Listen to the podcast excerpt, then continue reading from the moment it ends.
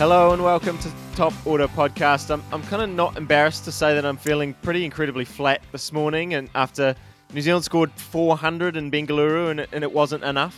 Baldy's little dance there has, has got me in some sort of spirits, but you know, of course, there was another game on the slate last night, which Australia kind of put one and a half feet in the semi finals, and England's World Cup defence officially ended. We'll have all of that and more right after this. Boys, I, I sort of feel like I've been punched in the stomach this morning. I, um, yeah, sort of, as I said, very, very flat. You know, kind of still trying to make sense of what happened last night. I, I you know, as as I'm sure every New Zealand fan felt pretty confident when, when New Zealand scored 400. I sat there at 50 overs or that, that entire New Zealand innings, kind of just smiling and grinning and telling my children what amazing cricketers we had, and yeah, then kind of the next 25 overs of the game, it, it uh, just wasn't such great watching. How are you doing this morning, Raj?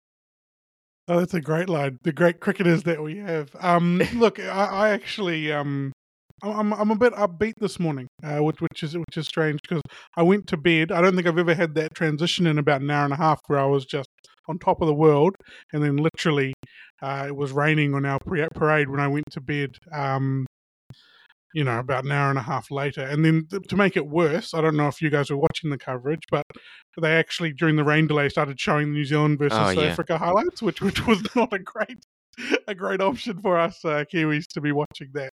Um, yeah, completely let the air out of my tires, but I'm going to look at it with a positive lens today. Baldy. Well, I, I, I similarly went. I went to bed uh, at the at sort of 400 for six, and Marnus Labuschagne dotting up a storm in the Australia game, and I decided that it would be more entertaining for me to read the Hound of the Baskervilles instead. so I went I went to bed with Australia digging themselves into a great hole. It turns out Australia dug themselves out of that hole and then sort of shoveled all of that soil over to New Zealand, and they ended up and they ended up getting getting buried by a mound of soil on the other side. Not a great analogy, but uh, it's early this morning. Uh, and we'll we'll we'll increase the quality of the pod from here. Certainly from an analogy perspective, from me.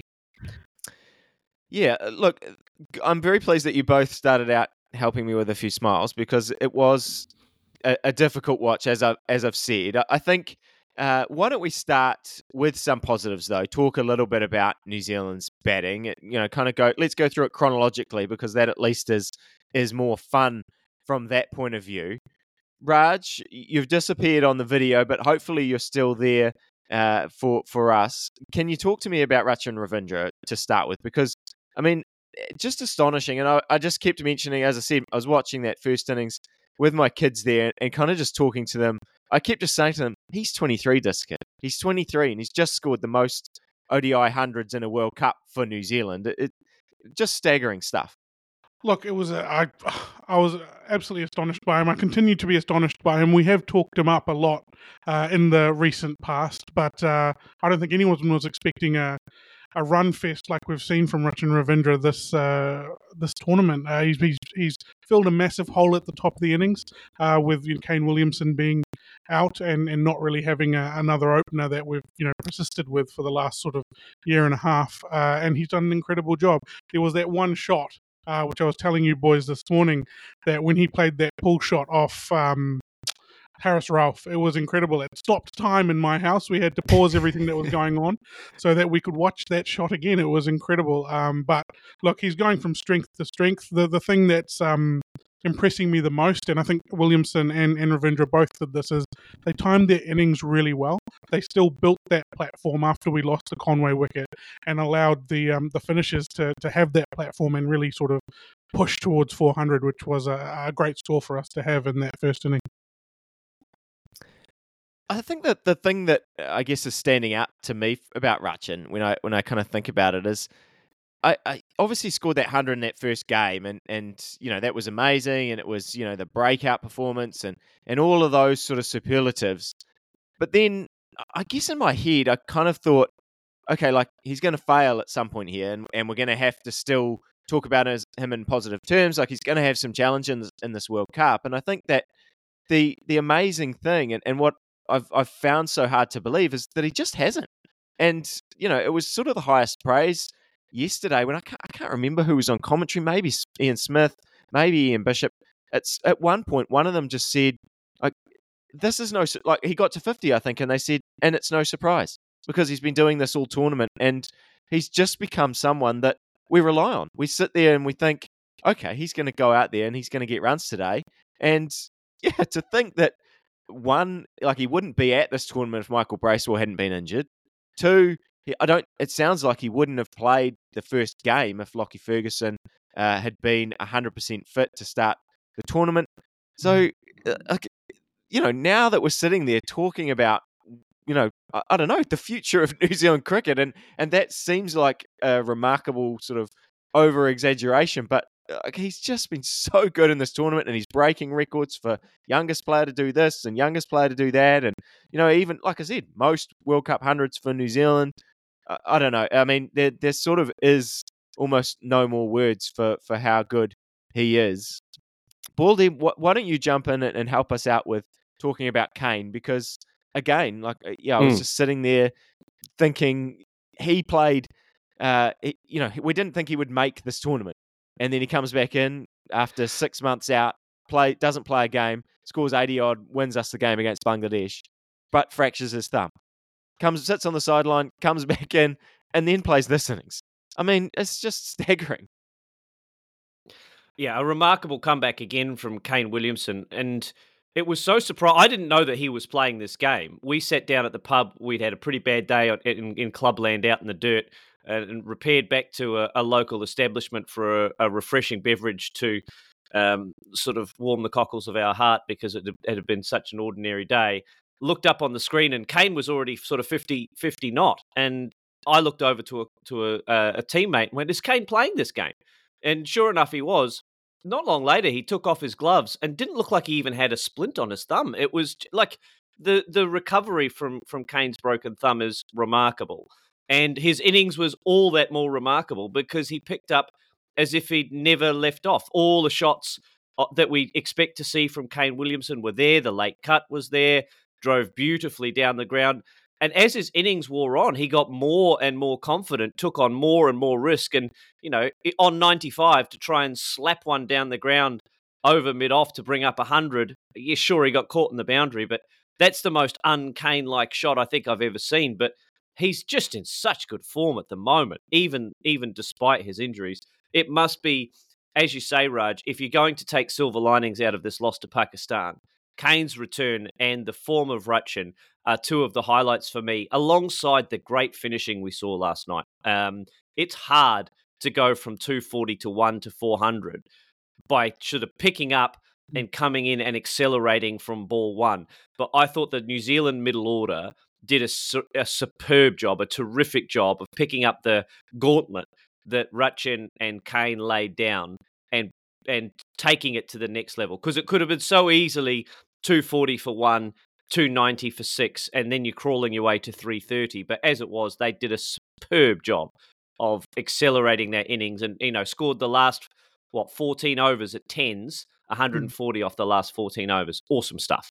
Yeah, Stu, just your your comments on um, that lower order, you know, particularly the the Glenn Phillips, the Mark Chapman. Uh, we've sort of been missing that in our batting lineup, and I feel like this is one of those innings that actually went to plan. If you had a plan on the whiteboard before going out, uh, this actually went to plan. Oh yeah, look, look, they did a really nice job, and it was, you know, I think we I, I, thought Mark Chapman's tournament might have been over now that Jimmy Neesham came in and uh, and performed so well. Obviously, Neesham's, uh, I, I, don't know if he was fit for this game. I'm not 100% sure. I'm guessing he probably wasn't, the fact that, that he wasn't playing.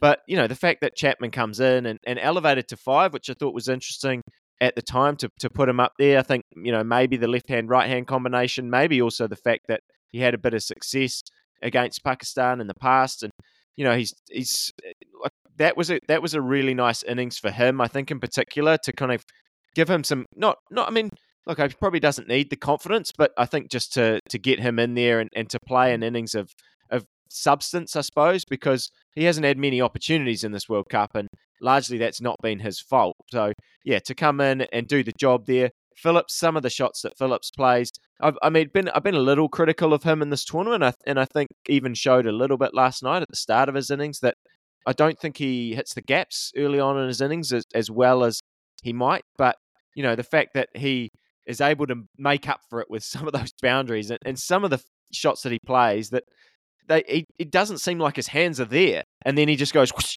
and it sort of you know hits the toe end of the bat or the middle of the bat most of the time, but the toe end even and flies over the ropes for six. So yeah, look, you know he's a quality player. We've talked about him a lot in in the past twelve months, and again, what contribution he might make to New Zealand in all formats uh, going forward. So yeah, look, very very very good. And and at four hundred for one, you kind of thought things are going very well. I, I think I will add, you know, we've talked all about New Zealand and and it again, probably it, hasn't really been. It's not. Uh, we're not going to talk in, in glowing praise for too many bowlers in this game, but I will add that I think that Mohammad Wasim Junior's he he bowled ten overs, three for sixty, and I think that those figures are so much better than they actually look on paper. I mean, they actually look great on paper considering that the rest of the score, but you know, three for 60, you wouldn't ordinarily pinpoint someone like that and go, they've had a remarkable day with the ball. But you know, on a day where everybody struggled, Shaheen Shah Afridi, you know, one of the best bowlers in the world, really just didn't look at, at the races in that game. Mohammad Wasim w- was ab- absolutely spectacular and actually picking up a couple of those wickets. You know, every time, even even though New Zealand was doing a great job at the end there to pick up Phillips, to pick up Chapman, I think that did save 20, 30, you know, 20, 30 runs at the end there. So, you know, huge, huge performance from him. Anyone yeah. want to uh add anything on the New Zealand batting or, or Pakistan's bowling before we move on to, I, I guess, Fakhar Zaman's incredible display? Just just on um, Mohammad Wasim, I completely agree. He actually did something very similar against Bangladesh. Came in at the death, hit the wickets. Um, bowls are, you know, not a traditional up and down seam. Bowls with a little bit of angle. Does something a little bit different um, and a bit quicker than I than I th- than you think when you're watching him bowl um, on on TV. But no, great, great, great um, death bowling from him once again. Um, I do have a bit of a confession to make. Prior to the Pakistan innings started, I, I, texted Stu and I said to him that uh, Pakistan were not going to make 200 uh, in their in their batting I was almost right. Um, yep. I was dependent on rain. Tell us, tell us about the uh, the the Pakistani innings and then the rain playing a bit of spoiler uh, in this game. Oh, do I have to? Uh, mm. I, I, guess I do. Like, you know, you mentioned, I think last time when we talked about that Pakistan Bangladesh game, the, the thing you highlighted was the sound off Fakhar Zaman's bat. And I mean, you know, it, it wasn't much fun for me to watch it, but that sound again, it's it's actually incredible. And I, I mean, the the way he went about this innings, uh, like he uh, I, I don't know. It was absolutely incredible. And the thing is that I think New, I don't know that I can be enormously critical of New Zealand's bowling. They they weren't good. They you know they Southee I think bowled really really well up front. He was able to change the pace and he sort of found a good area to bowl to Fakhar Zaman to kind of keep him tucked up. And I think Trent Boult got a bit tangled up trying to go okay like sort of uh, out bowl him he tried to bowl, you know, a, a wicket taking ball. He tried, he pitched it up maybe a bit more than he might have liked in the end if he thinks about it uh, after this game. But I mean, some of the shots that that Fakhar Zaman played, there was one off Southee that he like scooped over to the leg side off. I don't know the the to, the absolute toe end of the bat, and I went, oh yeah, cool, he's out now. Like he's mm. miss, he's finally mishit one, he's out, and it went for six which I guess you know goes to goes to kind of go, talk about uh, you know the the grounds and stuff that we've talked about before. I think the boundaries are about sixty meters square, or not much past sixty meters, and, and the bats and all that today. Glenn Phillips bowled one that uh, you know he, I think he almost beat Fakhar Zaman in, in the flight. Fakhar was about uh, like way out in front of the ball when he was slog sweeping, and he still hit Phillips like thirty rows back. That just the he was timing everything, and, and it, it it just seemed like there was nothing that New Zealand could do. And you know, I, I did think when the rain came that you know 140 for one, I think it was, and and all the models, all the models at, ESPN on um, you know pre- score predictor, all all the ones that they were showing on commentary on on Cricinfo, they all had New Zealand like way ahead on the win predictor, but but Pakistan was ahead on DR, DLS, which I did think was interesting. I mean, I, I kind of don't know that it's worth getting into a, a big debate about that. But yeah, when they went off the field at, at 140 for one, and Pakistan was ahead when the rain came, it, it wasn't. You know, you're sort of sitting there going, oh, "What do we do now?" And mm. yeah, it, it wasn't great. But Baldy, anything to add on that? No, there's nothing I can add for New Zealand fans that makes the hollowness of this defeat to Pakistan via Duckworth Lewis any better. It's the it's just about the worst way to lose a cricket game. It's not the worst, but it's it's one of. I will say for Pakistan fans though that they paced that chase beautifully. You know, they needed boundaries. They got boundaries from Fakhar Zaman. He he hit 11 sixes and eight fours in that innings. In 81 balls, that's a boundary every four deliveries from him. An outstanding performance. And it goes to show that if Pakistan get going, it's not just the Babar and Rizwan show. If they can get contributions from the top of their order, they can be a super dangerous cricket side in the back end of this tournament. Maybe they've left their run too late, maybe not. Who knows? Let's see what happens in that last fixture that Pakistan have. But this has been an outstanding performance. And if you look at it, 25.3 overs, 200 for one, chasing 400. Pakistan are right in the game. New Zealand are also right in the game. This is probably, if you look at it, a 50 50 chase, maybe.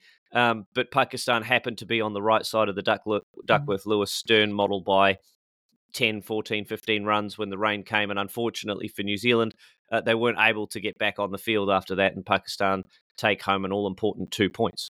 Yeah, it, it is a shame around that, that Duckworth Lewis uh, because, you know, rain did play spoiler but Pakistan have only really done half the job there. When you're mm. defending 400, I think that you have you have a you have a real chance, no matter what sort of stage the the innings is at. Uh, but you know, all indications were that Pakistan were in complete control, really, for that, that chasing innings.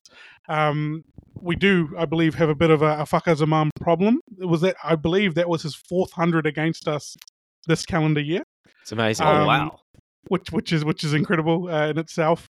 Uh, that that sort of leads me now to the New Zealand selection queries and and really the last few games, and you know, and in particular the Australian game uh, and this one, where our bowling bowling innings was just out of control. Uh, we we didn't have any clue how to wrest the momentum back against Australia.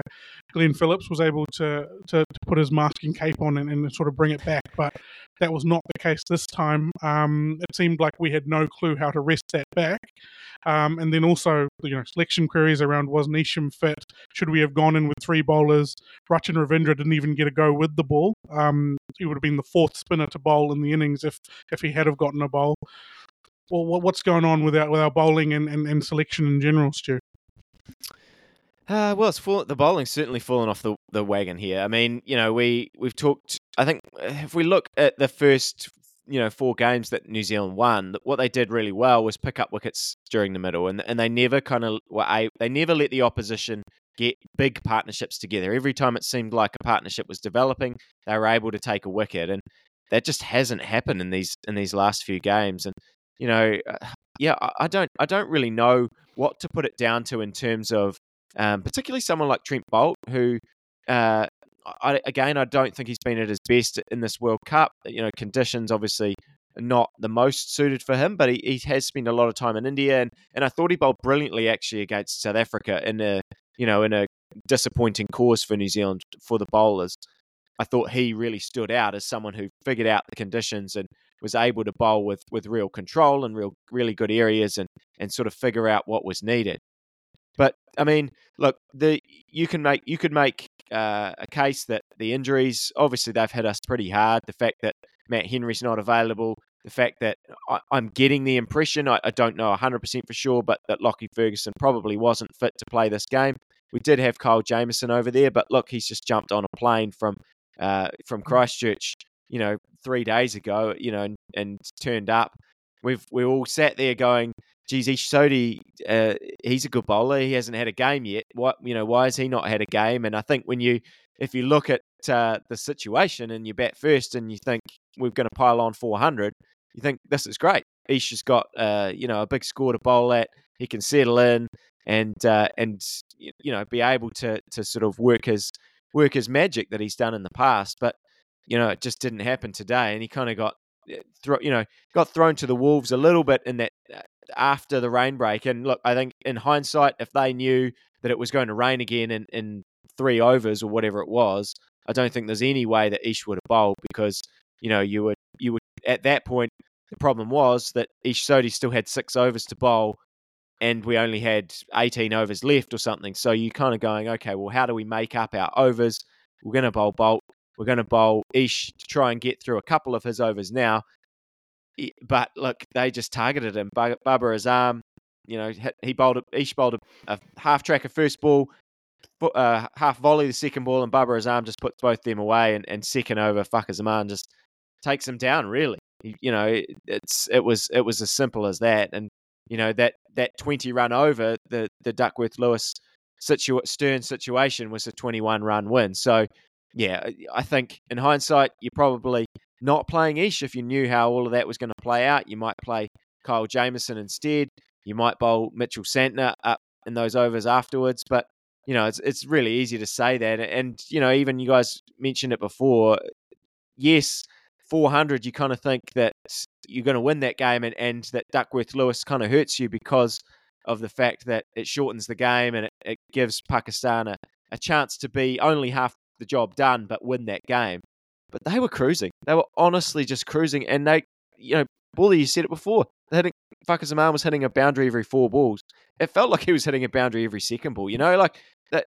They were just doing it so easy. And yeah, I, you know, I mean, look, I guess we might talk about now what that actually means to the tournament because we're 20 minutes in and we still haven't talked about Australia, England. But New Zealand, remarkably, is still kind of like in the box seat on paper to make the semi finals. But we're absolutely no chance if we bowl like that. You know, first we've got to perform and beat Sri Lanka.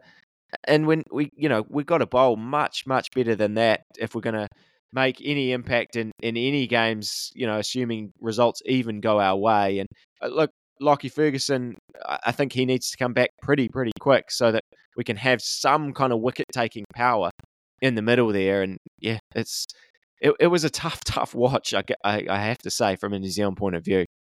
Baldy, do you want us? Why don't Why don't we move to the Australia game? Because yeah, we, it's been a while that we've been talking about this one, and, and you kind of helped me get some get some emotions out. But mm. why don't we? Why don't I mean? I have to say I haven't seen as much of this game as as maybe ordinarily I would have, and if in a day that New Zealand hadn't played. 287 on or 286 on the board. Australia kind of contributions from everyone. No, you know, major major contribution that you might mm. have liked. 286 feels like a bit of a middling score in this uh, World Cup, but obviously still proved enough you said before Marnus Labuschagne was was boring the pants off you to the to the point where you were you know out of there, turn the TV off. So how were you sort of feeling? I guess when you yeah when you go to bed and, and the situation, and then when you kind of mm. catch yourself back up on the game this morning.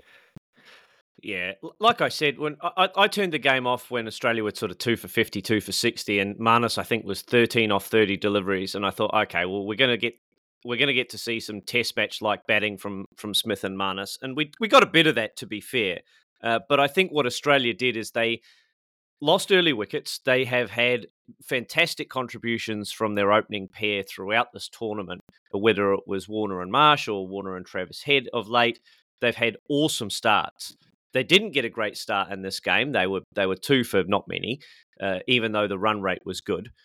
But Smith and Marnus Labuschagne did a really good job of of making sure that they didn't get too tied down and they built Australia's innings back up so that by the end of it, provided they got contributions from their lower order, their finishers, they could get somewhere between sort of 275 and 300 and that's what transpired. So uh, despite the fact that Marnus was was boring me to read, um, he ended up after that getting 60 off 50 and actually catching up a little bit his 70 off 80 balls proved decisive in terms of the outcome of this match.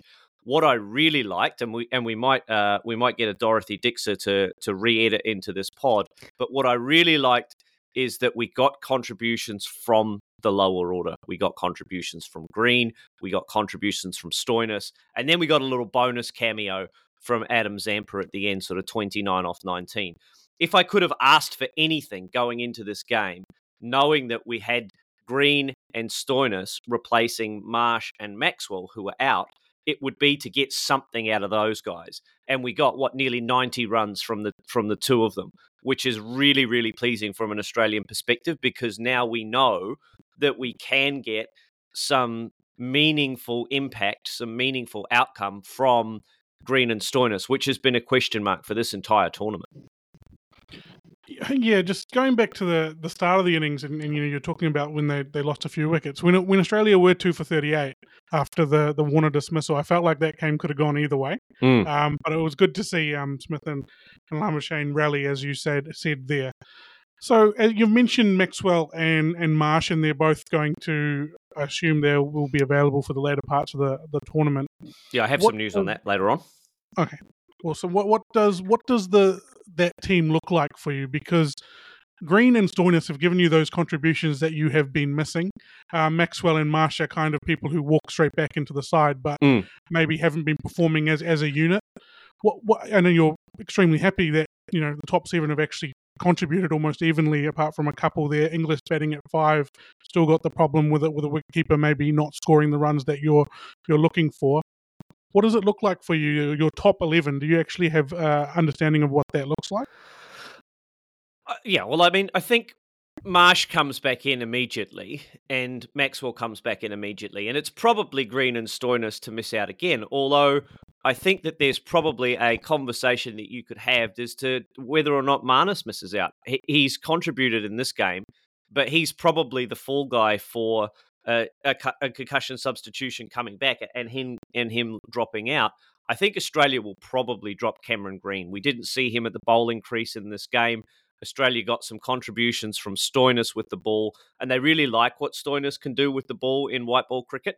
So I think if if there's anyone that's going to drop out, it will probably be Marnus and Cameron Green. And then you've got Maxwell coming into that lower middle order, batting five and six. And then Mitchell Marsh would come in and bat probably three or four. I don't mind Mitchell Marsh batting at four for Australia.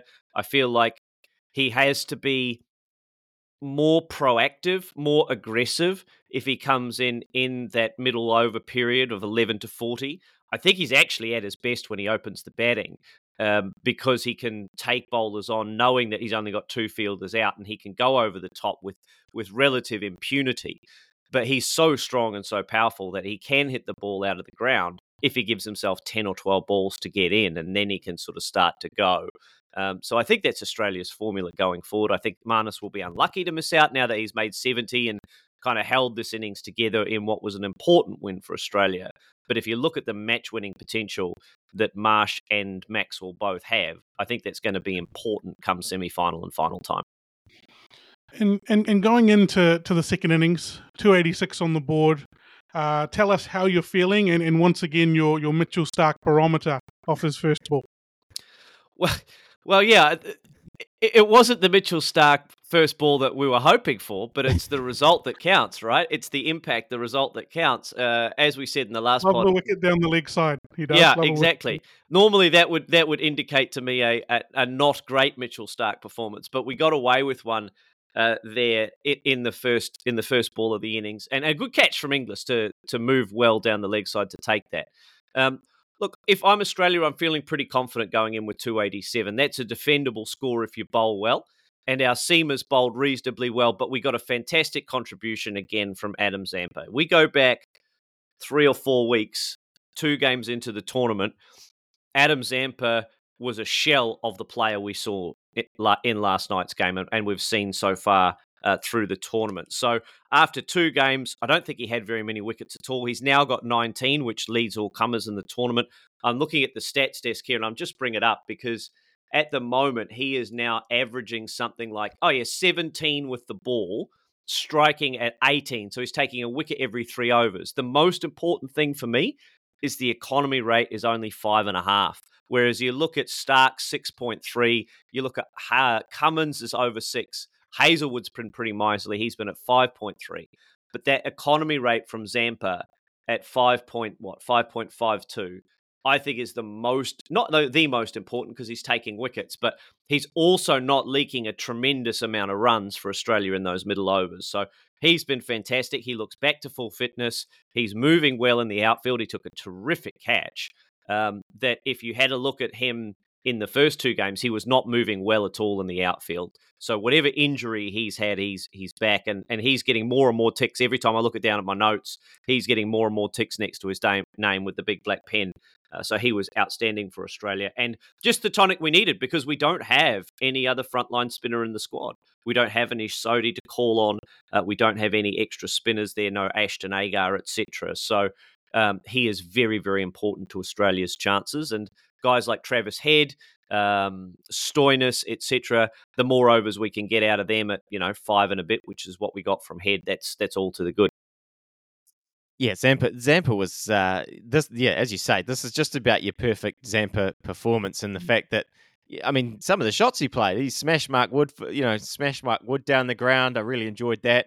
I have to say, you know, yeah, I, as as a spinner who batted lower down, I, do relish when when uh, lower order players kind of get the tonk out and start smashing bowlers. So I did really enjoy that. I, I really enjoyed the Mark Wood Cameron Green battle. I did, you know, that was pretty fun to watch. As you know, it's always yeah. Again, Mark Wood kind of hasn't been at his best in this tournament, like a lot of the English side, but you know, it's pretty fun to watch when someone's ramping it up. And, and Cameron Green was, you know, yeah, when he was throw, he was prepared to kind of throw everything at it when when Wood was charging in there. So that was good to watch. A positive for England, I think you'd have to say that Adil Rashid bowled really, really well. Lovely uh, sort of flight and the way he sort of slowed down his bowling at different times. And and Chris Woakes and, and David Willey, the kind of experienced campaigners that have kind of copped a lot in this tournament about the way that they performed I think bowled, you know, Woakes in particular bowled very well up front and then came back at the end and sort of took a couple of wickets as well. But look, you know, it hasn't been a great campaign for, for England. And Baldy, I, I think you wanted to sort of highlight a, a, a, a match report that hasn't missed, let's say. Yeah, Andrew Miller's lined England up as only he can. Uh, so this is Andrew Miller writing in the official match report for ESPN Cricinfo, and I, and I don't know if I'm allowed to do this, but I'm going to attribute it to him. We know it's his work, um, and he writes in his official match report in the opening salvo, "It's over." And that's not simply the worst World Cup defence in the history of international sport. We'll come back to that. Everything that, for eight heady years, had been taken for granted about England's white ball batting has vanished without a trace, as if some Hollywood baddie had pinched a sports almanac from the future and set the dials on the team's DeLorean for the 2015 World Cup. We've re entered an epoch of endless, desperate failure, the miracle of 2019 lost forever to some branch line of the space time continuum. You can't go anywhere from there. That that is just a, a brilliant opening salvo from Andrew Miller. He hasn't missed. He goes on to roast Joe Root in uh, you know a, a, retirement special kind of uh, roast situation. I think you know Shaq could be proud. oh yeah, I mean, uh, yeah, I, I don't know. Look, I I don't. I think that probably the England conversation. I, I had a little bit of a, a chat with Binksy about kind of what's happened to their campaign. It's probably one that we we talk about in, in more depth once it you know once the tournament is over or once we sort of do get together for for this weekend cricket because yeah as I said to Binksy you know a few days ago a week ago uh, uh, it's just been really surprising for me. I you know I just I had penciled them in. I think Andrew Miller says in there that they had penciled themselves in for a semi-final spot and I I had done that like almost in pen not in pencil. You know I just kind of thought this is a great one day side or great white ball side they'll be there and, and it just has not they just have not been here at this tournament basically, and they're just getting pasted by everyone. And it's it's really you know they even in this game they're hundred for two, kind of chasing two eighty six with Stokes and Malan at the crease, and you kind of thought, okay, like they can. Stokes loves playing against Australia, loves these big moments. They can go on and win here and kind of get a bit of moral moral victory back into their campaign, but it just all fell apart and it really took Woakes and Willey and, and Rashid to kind of again get a bit of uh, respectability back into that scorecard. Anything you want to add, Raj? Yeah, probably just uh, around uh, the Australian team again um, for Baldy. How do you feel about Patrick Cummins' performances, uh, mainly as a bowler? It's probably what I'm focusing on most. He's been mm. chipping away regularly, you know, with a wicket or two, but there's no real games where that I can remember him really grabbing the, the game by the scruff of the neck. he, he is, you know, at times we've talked about him being the best bowler in the world, you know, red ball, white ball, um, but he hasn't quite shown that this this, this tournament. No, and uh, and he's been overshadowed by Zampa in in the last you know five or six games. Hazlewood, Cummins, and Starc have been pretty workmanlike in terms of their performance. If there's one criticism I could level at this Australian team is that, uh, other than this game and maybe the India game, from memory, I don't think we've had much in the way of penetration in terms of the first 10 overs taking early wickets. We did in this game, obviously, with that first cherry. Um, but Australia often have let sides off to good starts. However, having said that, if you have a look at their stats, they're all hovering around sort of average. Let's have a look here. Starc's averaging 40 with the ball, but Cummins and Hazlewood are 31, 32, uh, not respectively. That's the other way around, Baldy. Well done. Uh, but they're also, you know, striking at Hazlewood's 35, Cummins 32, Starc is 38. So they're all striking around somewhere between 30 and 40. Um, and they're all conceding somewhere around six runs and over. So it's been a pretty middling performance from Australia's seamers. Good contributions, uh, but not the contributions we kind of expect from Josh Hazlewood, ranked number one white ball bowler in the world. Pat Cummins has been ranked number one red ball bowler in the world uh, on occasion, and you know we know what Mitchell Starc can do with white ball in in major tournaments. He has been uh, spectacular for Australia in the past. So it it hasn't quite all come together for Australia in in terms of their seam attack, but they've done just enough to win sort of four or five games now on the bounce. Uh, and Adam Zampa has come in off the back of that and given Australia real impetus in those middle overs, and he's done a superb job. But yeah, if I could ask for anything, maybe it's a little bit more uh, wicket taking ability at the top of the order. Um, but you know, you have to say that Australia have done a pretty good job over the last five or six games of containing sides uh, as their as their as their seam attack. And they've got you know little bits and pieces here from Maxwell, from Stoinis. I think he got a couple in this game. They've got a little bit from Travis Head as well. So we haven't been taken down too badly when we've gone to our fifth bowling option. And I think other sides in that semi final contention, India, South Africa, etc., will be looking at that and going, actually, we can really take down, you know, Maxwell, Head, Stoinis, etc. Are you starting to believe, Baldy? Are you starting to believe that, you know, five wins in a row now, you know, Australia's campaign that was in tatters after the first two games mm. is, you know, is now sort of like I said, one and a half feet in the semi final. I think it's better than that, really. They're probably there. I think, you know, things would have to go pretty horribly in these last couple of games for, for them to, to not make it. Mm. You're starting to think that you know you're going to be you're going to be there probably in in a you know the winner or the the lo- probably playing the loser of tonight's game between India and South Africa in the semi final in that sort of two three slot. Mm. I, I think there is there is cause to have belief in this Australian side. I think we're a little bit off India and South Africa yet. Uh, I don't think Australia are as explosive as South Africa through the middle um, particularly if, if is playing the way that he's playing at the moment. Smith is still a little bit out of form. We haven't really seen the best of him. So I don't think Australia are on the same par as South Africa and India, but they've certainly improved their performances markedly since they played India and South Africa earlier in the tournament and and were you know well beaten by both of those teams. So I think there is hope for Australia. I don't think it's a case of Australia will go into that game, either of those semi final games against either India or South Africa, uh, if we make it that far as favourites. But I think we're certainly a much more complete looking cricket side now than we were two games into the tournament. We've had contributions from the the key people across the lineup at some point in the tournament, which gives me some hope that the ability is there, the form is there. We've just got to make sure that Australia put it all together when it really, really counts. What gives me hope is that Australia have done that in the past in semi-finals of big tournaments. We have put other sides under pressure and we mm. have executed really, really well in those tough situations. So those guys will know what's required of them. I think cool heads need to prevail in that Australia camp. We don't have to hit the first ball that we face out of the park to be a chance of winning a semi final.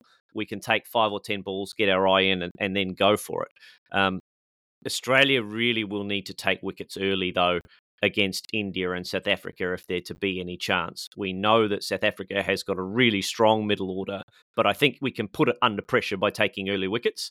And I think India are the same, really. You, you need to take six wickets against India to be a chance of of beating that side, and I mean six wickets inside the first thirty overs to make sure that India can't build towards a massive score on the back end of their batting innings. So we need to take wickets with the new ball, and Adam Zampa becomes even more important in those games because if he can't uh, take the same number of wickets and, and bowl with the same economy that he has so far through these five wins, then Australia are going to stare down the barrel of having to chase 380, which I don't think they can do. And and look, we've gone longer than uh, you know any of our daily updates so far talking about these two games. I think they they were both warranted these the this longer conversation. They you know two of the more important games up until this point of the World Cup. Just quickly before we go, Raj, big game tonight, India South Africa. Obviously, both. I think again, you know, India is officially qualified. South Africa is basically qualified for the the semi-finals. They'll be there you know, what are you what are you predicting for tonight in terms of uh, a, a, performance? India's been so good. South Africa, you've been slightly slight. It's taken you a little while to come around on them, but I think you're, you're getting there. What are you thinking for tonight? Yeah, look, I, let's focus on I guess India first. Uh, with Hardik Pandya officially ruled out of, of the World Cup now, uh, KL Rahul moving up into the uh, vice captain slot. I don't think anything's going to change for India. I think it's going to be business as usual for them. Uh, it, it's interesting that they've they've changed changed the sort of thought process around these long form tournaments where it's like, oh, we need the consistency. Can we do it again? It's more like we'll just do what we've been doing every every game. You know, it's not a it's nothing different. Business yeah. as usual for India. They'll go out there and, and they'll bowl well, they'll bat well, they'll field well. We know what India is going to to bring.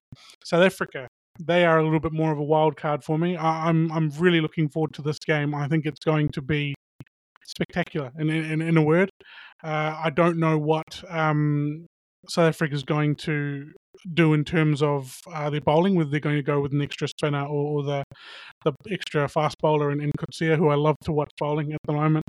Um, but look, I think it's going to be a great game. I, I can't pick a, a, well, I can pick a winner. I think India will win, but um, I think it will be a little bit closer than we all um, would have envisioned at the start of the tournament.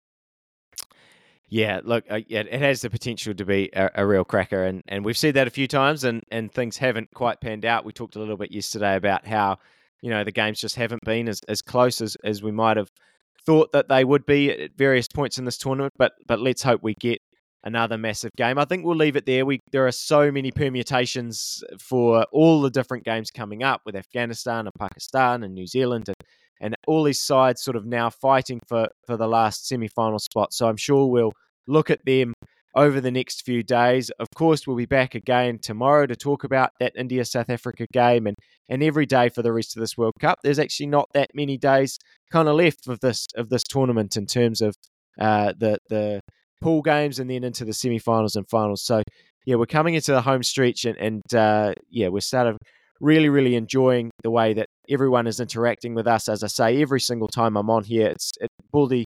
Baldy made a very nice plea yesterday about how the kindness is, is really having an impact, and, and that is no joke. It's it's really, you know, light brightening our day. I think Raj Raj has called various people, uh, Robin Blackwood in particular. I think that the MVP of of the uh, the day, and and uh, you know it's it's been great to have uh, all these comments. So yeah, keep them keep them rolling down in the in the YouTube comments and, and on all our socials. And you have a wonderful day. Obviously, a, a, pretty flat day, I'm sure, for for most New Zealand supporters out there. But yeah, keep your spirits up. We're still.